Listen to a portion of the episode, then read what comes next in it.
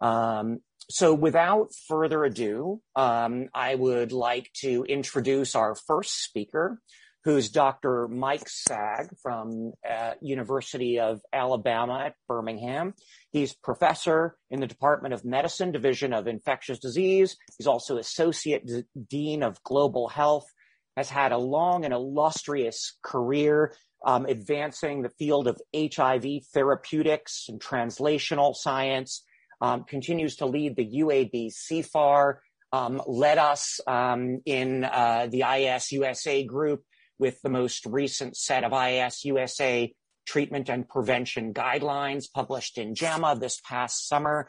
And um, uh, on a personal note, is one of the world's leading experts on musical theater, which isn't something you would necessarily expect from someone from Birmingham, Alabama, and but makes him particularly near and dear to my heart. So Dr. Saag is going to be speaking today about something I think we've all been challenged by, which are the use of telemedicine, particularly during COVID for HIV and STI care and treatment and prevention. Um, and his talk is benefits and limitations of telemedicine. Dr. Saag. Thank you, Dr. Landovitz. Um, it's great to be with you all. And obviously, this is not a topic that um, I don't think any of us are really expert in. I think maybe Dr. Spach, who comes to us later, has been working with Project Echo for a long time, which was one of the first telemedicines. It was uh, out of originally uh, Dr. Arora out of New Mexico developed it for hepatitis C. But all of us during the COVID era became um, experts or at least experienced to some degree with telemedicine out of necessity. So, with that disclaimer, um, that I'm not, I wouldn't call myself uh, an expert in this, but I certainly have used it a lot. And I was at UAB, like in almost all of your institutions, uh, we implemented it. I dove into it a little bit. And then in preparation for this talk, also uh, explored a lot of the nuances and cutting edge issues regarding telemedicine. So, with that as an introduction, I do not do any consulting uh, for companies. Uh, I have been a PI on a couple of research grants from pharma listed here. So we're going to go over what just definitions. What is telemedicine versus telehealth? Uh, how's it implemented? What are the different differences between synchron, syn, synchronous and asynchronous uh, telemedicine, telehealth? What are the benefits? What are the limitations? And how can we use it in our practice? And I'll get all this done roughly in about 20 to 25 minutes. Let's start with definitions. Telehealth is anything where you use technology to help provide health care. It's very broad. Um, it can be when a patient's in the room, but it's also something that can be done when a patient is at home. Telemedicine is more of a CMS definition, so having to do with billing and collections. And that's basically defining of an interactive time between a patient and a provider using video and audio together. And that's important because during COVID, a lot of these rules were modified such that audio only was then included in the definition for telemedicine. And that's important because just a phone call then could be viewed as some engagement that you theoretically, if not actually, could bill for. Uh, and so CMS sets all those rules. A big question is, will that continue? And I don't know the answer to that just yet. Let's get into the definitions, as I mentioned earlier. Asynchronous. What it means is that you and the patient are inter- interacting, but not at the same time. So we'll talk about that in a second, but that's oftentimes we think of when we think of telemedicine, we're thinking about like what we're doing now, talking to one another, audio, video, and we have an ability to chat in real time. Um, asynchronous is where it's happening, probably not through audio and video, usually through text or a portal, uh, and it can be done through provider to provider, provider to patient. Synchronous, as I just mentioned, is sort of what we're doing now in real time. And at least in my mind, before I learned more about this, that's what I thought all of tele- telemedicine was, is that patient can't make it to their visit. All right, we'll do a video link and we'll chat. The CMS definition, as I mentioned earlier, has changed um, uh, during the pandemic, and uh, and so we're going to uh, talk about all the what these changes are and what they mean. So I'm going to go through um, with apologies a, a, lot of what UAB has done. Now this is not please this is not meant to promote UAB. It's just what I'm most familiar with, but I think it is very representative of what a lot of your institutions are doing now. You may be doing even more uh, than what we've started here, and I'm happy to hear and chat about that in the Q and A, and perhaps later in the ending panel. But I'm just sharing with you because this is how this came to me, and I think it's pretty representative of what we're all dealing with. So asynchronous uh, telehealth basically is a patient portal. Uh, it's a it's a secure HIPAA compliant uh, entity. A patient gets registered. Um, it goes into their medical record. They ask questions. We respond, um, and and it's recorded. So it's actually part of the medical record. Um, and and this is something that I think almost all of us have these days, and it's been developed over the last five to ten years. Now, something that's kind of new, and here I'm using Stanford's example of, of second opinions, and this is just open to the public. So it's an asynchronous uh, connection where, uh, as you can see down towards the bottom, uh, a patient can hit send my second opinion to me, and I'd like here here's my information, and an expert, a, a consultant at Stanford, will respond um, and and give this second opinion. Uh, there are limitations that we'll talk about in a second, but this is some this is another example of how telehealth uh, is done. Now, synchronous we've already talked about. It's largely what we did a lot during the COVID epidemic, especially in our HIV clinics. Um, uh, I'll just say out front that I don't find it as satisfying. Uh, there's things I missed, um, I'm sure, when I saw patients. In fact, when patients started coming back in, there was one guy I saw who um, didn't mention anything about any pain in his hand. And, and, as I'm looking down to do my exam, his left hand is just swollen. Uh, and he had a boxer's fracture uh, from hitting a wall or something with his fist. And he didn't mention it, but I noticed it on exam. I would have never seen that during a telemedicine visit. So there are some limitations. Um, but it is easy to do once the patient and the clinician get the technology working. But there are disparities that I'll talk about in a second. And again, this limited physical exam is an example of what I just said. And there are technologies that allow us to do um, stethoscope exams and even eye exams and that type of thing. But collecting specimens is a limitation.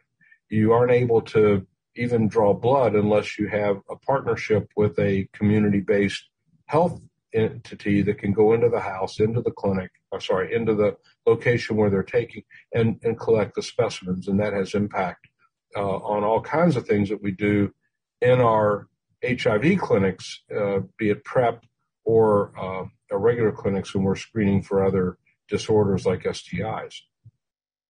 The disparities you see here uh, this is UAB data, but I think it's pretty generalizable. That we noticed that racial minorities, ethnic minorities, were less likely to use video. I don't know the reason for that.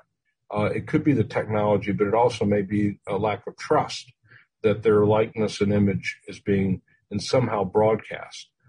Older folks uh, like me uh, maybe are less likely to use video, and again, that could be because of technology limitations or discomfort uh, with knowing what to do.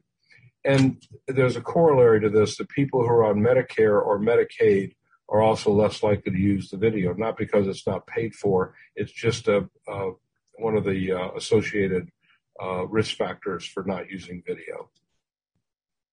So, what are the causes of the disparities? Um, lack of access to infrastructure. Now, that could be um, lack of internet, uh, but it could also be that they don't have a cell phone that's uh, what we would call a smartphone uh, and using an LTE network or a network that's strong enough to support signal. Um, again, this also translates into video conferencing limitations. We get so used to our computers and Zoom and that type of thing, but other folks may not.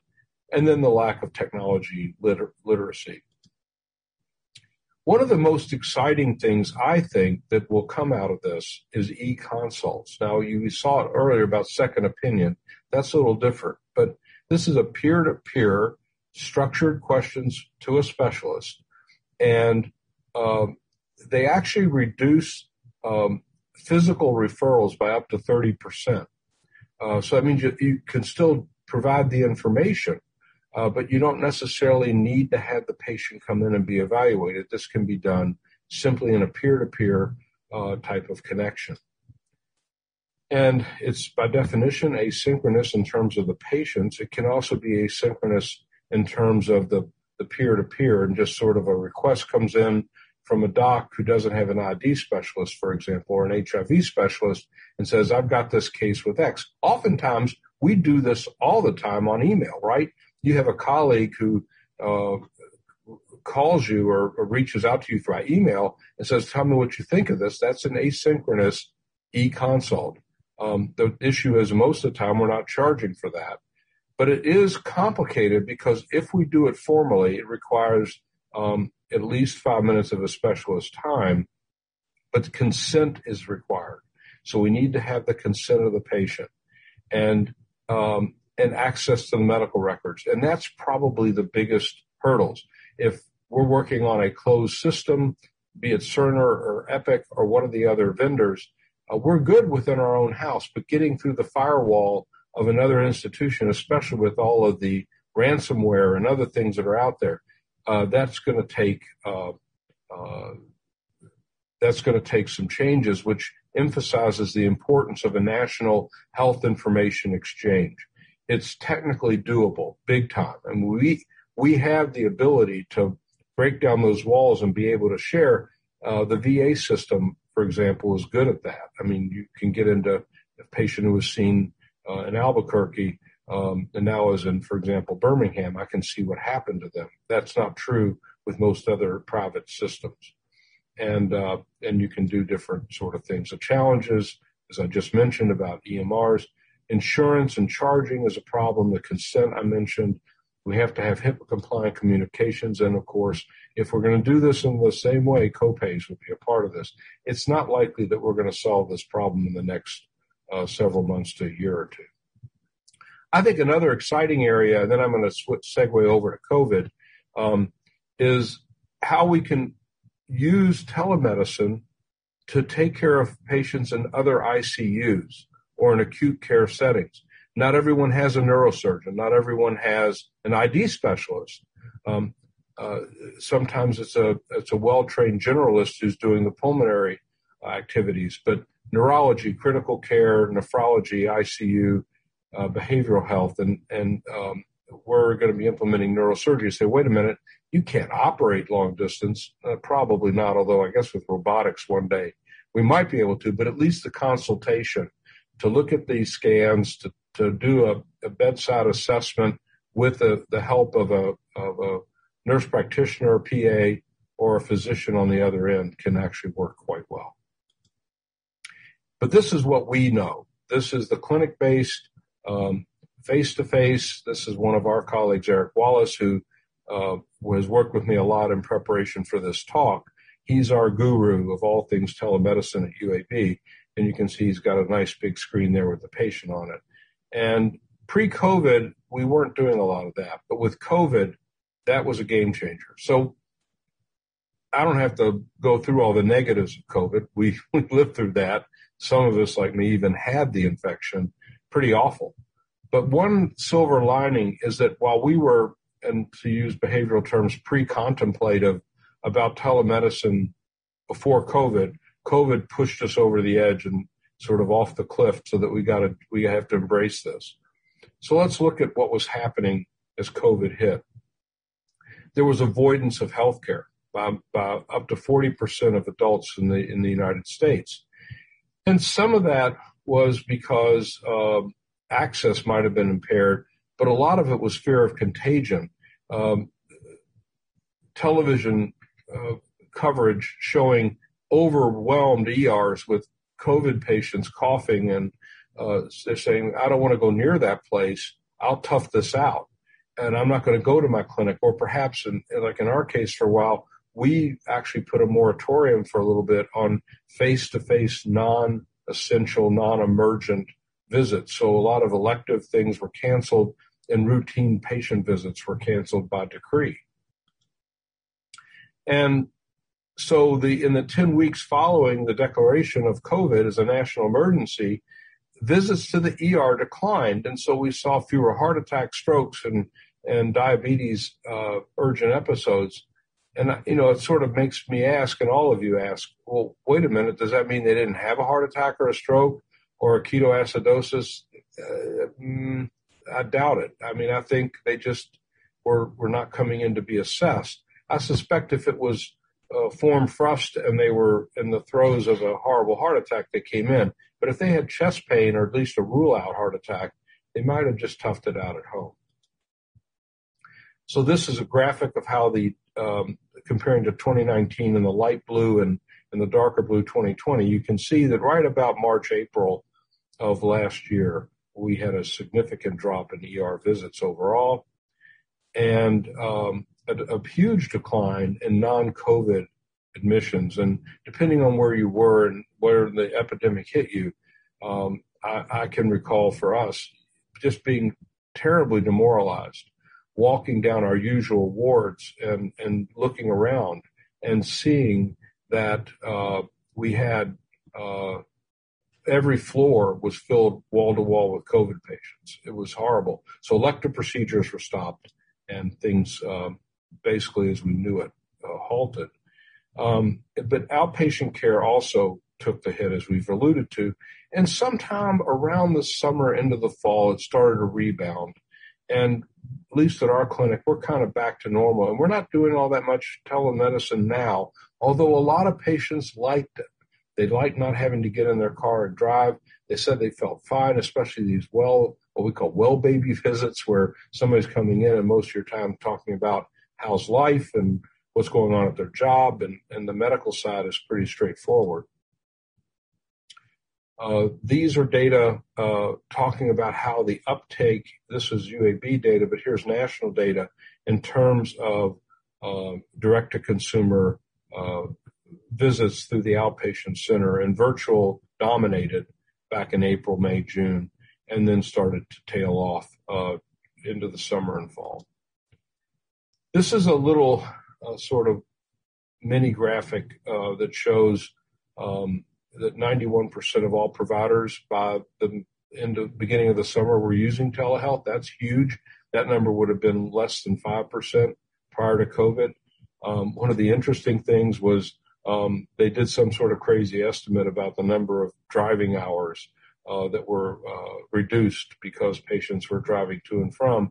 And I know that a lot of you were at at sort of regional centers where patients do drive distance to come in to be seen, and they looked at that as a benefit. So they they generated uh, here in 2020 41 million dollars in charges that would have been lost had they not had a formal program for collecting and telehealth.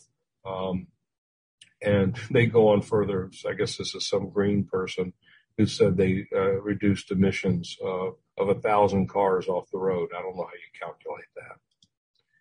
Um, so what changed the site? We can now see patients from home or from work or some other location that's secure for them that they can find a secure place at work. Um, that this notion of rural urban distinction other than access to internet or other things was removed. And this modification where audio visits alone were allowed uh, was a big change. Um, coverage for telehealth became universal and state licensure, I'm, well, I'll talk about it now. It's a really awkward situation we're in because if I'm here in Alabama, I have a fair number of patients from Georgia, Tennessee, Mississippi, or Florida who will drive in to see me, and no one questions that. If I do telehealth and they're at home in Georgia or Florida, then I'm practicing medicine in that state technically without a license. At least that's viewed by the medical societies of those states. So we're dealing with some of this. And for during COVID, that kind of got relaxed. It's going to be interesting to see how it gets resolved. To my knowledge, that's still an issue. and something we have to work through. Uh, we could get into a debate about that that makes sense, but that's what it is. Um, and people got used to it. What are some of the real problems? Well, STI, uh, HIV testing, this is in St. Louis, uh, dropped dramatically. Chlamydia testing, gonorrhea testing, syphilis testing. Now, some people have shown that um, just sort of random quote hookups through apps and other things, at least in the early part of COVID, dropped off. So you could argue that uh, maybe the actual diseases were dropping off, but we don't really know because we didn't test as much. And I think we missed a lot of STIs during that time. And Dr. Landovitz can mention this more in the PrEP talk, but the notion of um, uh, PrEP engagement also declined. People didn't come in for those visits because they were viewed more or less as optional. And uh, prescriptions dropped in Georgia, Miss, Massachusetts, where they actually measured it. And also um, new PrEP users decreased, as shown from these data from Texas and Illinois. The other horrible consequence of COVID, besides the disease itself, was a big spike in substance use, and in particular fentanyl.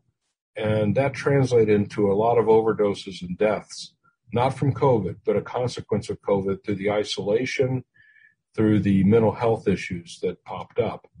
And speaking of mental health, um, uh, for a lot of us, including providers, um, we were noticing that um, uh, we were suffering with demoralization and some depression. Our patients were as well. And so a lot of that did not get addressed. Mental health uh, engagement in telemedicine um, is is has a few more restrictions than just regular telephone. A lot of lot of uh, details, but it can be quite effective. Um, so some of the barriers, uh, how likely is the coverages that got approved for COVID going to continue? We have a lot of us now developed the infrastructure. Whether we, how much we use it in the future is not clear, but I think we have broken through the barrier of using telehealth. Um, there currently are some limitations of technology that I think that will be overcome in the next five years, and the licensure issues is something I've already mentioned. So telehealth, I think, should be available to us and continue. How we use it is going to be somewhat individualized based on us, our patient population, how well we can accrue cost uh, or reimbursement for care. Um, we have to have our healthcare system become more con- efficient. And actually, telemedicine can help that. I think we become better providers when a, when a patient portal is available. Patients like that they have some access. It's a little bit easier than a phone call to go through a phone tree and then leave a voice message. Um, putting it on the portal works. Um, we know these tools are they're coming into our disposal. Those of us who have used it. To to realize these benefits, um, we have to have the current payment structure stay in place. Um, we need a national license. What this is a term that they use in the world of telemedicine, but for rare disease, meaning something other than diabetes or high blood pressure. But HIV would fit into that. It's not rare, but you need a specialist, and um, we're going to have to work through that. And then e-consults and billing and the consent issues and uh, payment issues are going to have to be worked out. Um, so in conclusion, we now have the possibility of truly revolutionizing our care. Um, you can decide personally what you like about it, what you don't. Patients are voting with their feet somewhat. They're, some of them really say, I love that. Why can't we do more of that? Um, if we're going to do that, we're going to have to find a way to get the testing done locally, especially if they live a good distance away from the clinic. Um, have to continue the reimbursement, uh, organize to get licensures, that issue settled, and uh, this home testing capacity that I mentioned. So I think I'm ending about on time and happy to take questions. Thanks for having me and for your attention. Thanks, Mike. That was really a, fascinating and outstanding overview um, of sort of what we've all been dealing with with telemedicine. Um, and I really appreciate that that perspective and the challenges. You know, I know something you've been thinking a lot about is, you know, particularly as it relates to HIV care and HIV prevention care, you know, trying to leverage these sort of remote or self or home collection for STIs. And what's your experience with trying to get that done using community-based partnerships and what's the reimbursement structure and how do you think about that? Yeah, it's, it's a great point. The reimbursement is always going to be a struggle, but I, I, think for PrEP, and you'll be talking about this maybe some in your next talk, but um, I, I, think for PrEP, w- there have been a lot of studies using self collection, and I think it's pretty good. Um, so perhaps having kits uh, at home uh, where uh, someone can uh, pee in a cup and then maybe do a, a, a rectal swab or an anal swab that might be uh, sufficient. It takes some training and then just mail it in. Community partnerships are essential. Um, and the question is trust and how you set up payment and and um, and if there's any liability if if things get a little bit out of whack when a when a community person goes to someone's home. Um, but I think that can help us a lot in prevention. Um, what if the test is positive? Well, you know, it's not like we can do this um, uh, in at home as easily. Uh, pills, of course, but but if they need injections of ceftriaxone, that type of thing, it'll require some home nursing that I don't think we can rely on the community volunteers or community uh, folks to do. But we do need to start thinking out of the box in this way. If we're going to really have impact on 90 90 90, like we all want to do, um, we're going to have to be innovative and think about ways to get treatment to patients and have testing available at home. Yeah, thanks, Mike. I think that's really, really critical with sort of um, trying to keep the the 2020 and now the 2030 um, UNAIDS goals in mind, and how are we going to get there with these disruptors going on? So, so um, I really appreciate the thoughtful sort of consideration of that. Uh, one of our um, audience members is noting that when they've tried to leverage community partners or order labs remotely, um, as many as 20% of, of the patients end up not sort of following through and getting those ordered labs drawn because of the extra complexity and not one-stop shopping. And wondering if your your team is having experience with that or any thoughts on solutions to that. I, I, we haven't because we haven't really implemented it across the board we were just getting into that as the restrictions on face to face visits came back, and all of us wanted to get back to face to face, so we um, sort of paused the effort. So the question, person who asked the question is further along than we were, at least in routine care, and I think those points are the are very valid. Those are some of the barriers to implementation of this type of approach, and we're going to have to figure it out. It might be the type of thing where we um, uh, sort of uh, let the patients vote with their feet more or less and say, uh, you have an option. You can do this at home, but if you do, this is what's going to be asked of you. And if you don't want all that, just come on into the clinic and sort of have make it more tailored to what the patient wants. I think that in some kind of way is going to be the solution. That's certain. The, the movement towards sort of shared decision making as a model in so many aspects of medicine um, seems to make sense because it it sort of meets people where they are, doesn't it? Yeah, absolutely, and and that also empowers the patient. Uh, if they're if they help make the decision, the likelihood of their adherence, whatever word you want to use, compliance with follow through is going to be much higher than if they're more or less told what to do without asking what they wanted for themselves. Yeah, my um, um, one of our um, uh, our audience members is wondering, um, you, you, know, there have been some anecdotal recommendations to, um, you know, go, uh, you know, off first line STI treatment guidelines when trying to manage some of these positive test results you might get remotely at home and use sort of unconventional or certainly not first line oral treatment regimens if people aren't willing or aren't able to come in for an injectable therapy, for example, for gonorrhea um, or syphilis. Uh, do you have any experience with that? You know, there are some algorithms floating around on the internet that, of course, not not validated or endorsed. Yeah, I haven't really changed antiretroviral therapy based on that, at least to date. Um, I think that uh, we've been pushing hard for uh, a very robust uh, testing program, and usually we treat during uh, based on symptoms and just empirically so that we don't have, the, have to have them come back while the test is pending. And I think that's the way that we've approached it. Um, the testing at home does sort of change that dynamic. It, if, if even if I'm doing a telemedicine visit, the person tells us that they've got dysuria, say it's a male patient, um, and we uh, suspect chlamydia and gonorrhea, it's not easy just to give them an injection right there at home. Um, I think that's going to be a problem. Uh, again, the first part of the question, as far as changing the ARVs, um, that's not something that I've. I don't know if you've done that, Rafi, but I haven't really engaged in that. No, I haven't. And I wasn't sort of proposing that, but some, you know, some people have, you know, proposed either using quinolones up front for, you know, gonorrhea, even given the resistance rate, or cefixime, um, and you know, then sort of just seeing if you get some response and you know, possibly a test of cure in cases that aren't more traditionally recommended.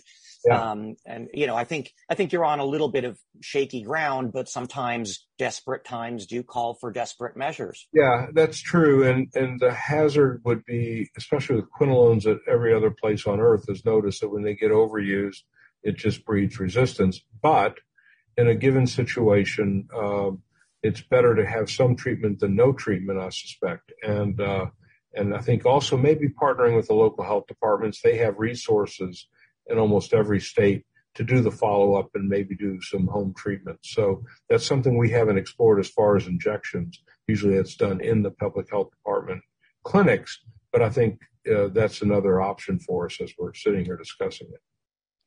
Yeah, thanks, thanks, Mike. I, I think you know happily, you know, most places I think at this point are having a little bit more of return to normalcy. So we aren't going to be forced, at least at this juncture, you know, into sort of these deviations from, you know, the norms of practice. But I think, you know, it certainly has been provocative to have these disruptive challenges and wondering if there's another wave this fall or winter or the next pandemic, you know, how are we going to think about these things and be ready? Well, I think that's exactly right. And one, again, I think it's a silver lining of COVID that it forced all of us into the realm uh, as opposed to just imagining what it would be or kind of dabbling here and there. We dove in with both feet, all of us, because uh, we had to. And then we developed a sense of how it worked or what we liked about it, what we didn't like. As I said earlier, I'm, I'd rather have an inpatient in-person visit. Sorry. I just like that better. But if the patient chooses for whatever reason, distance is a big one. Um, to to have at least one telehealth visit per year as opposed to every six months driving in. I think we can accommodate that, and we have the technology. It's just a question of the details on the back end to get the testing done. Yeah, thanks, Mike, and thanks for a, a great discussion. We have one final sort of comment that I'd love to hear your thoughts on from one of our audience members.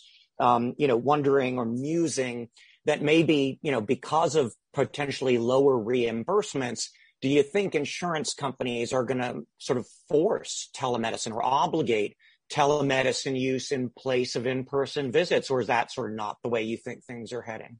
I wouldn't be surprised. Um, it's you know the payers force us to to change practice all the time. Um, even how we record our notes and review systems and things that we may not think to do medically as being all that important, we play the game because our reimbursement is tagged to it. I think it's possible, if not likely, hopefully there are data that would support such decisions. But for uh, above all, I think on the other end, we should insist on reimbursement for the effort.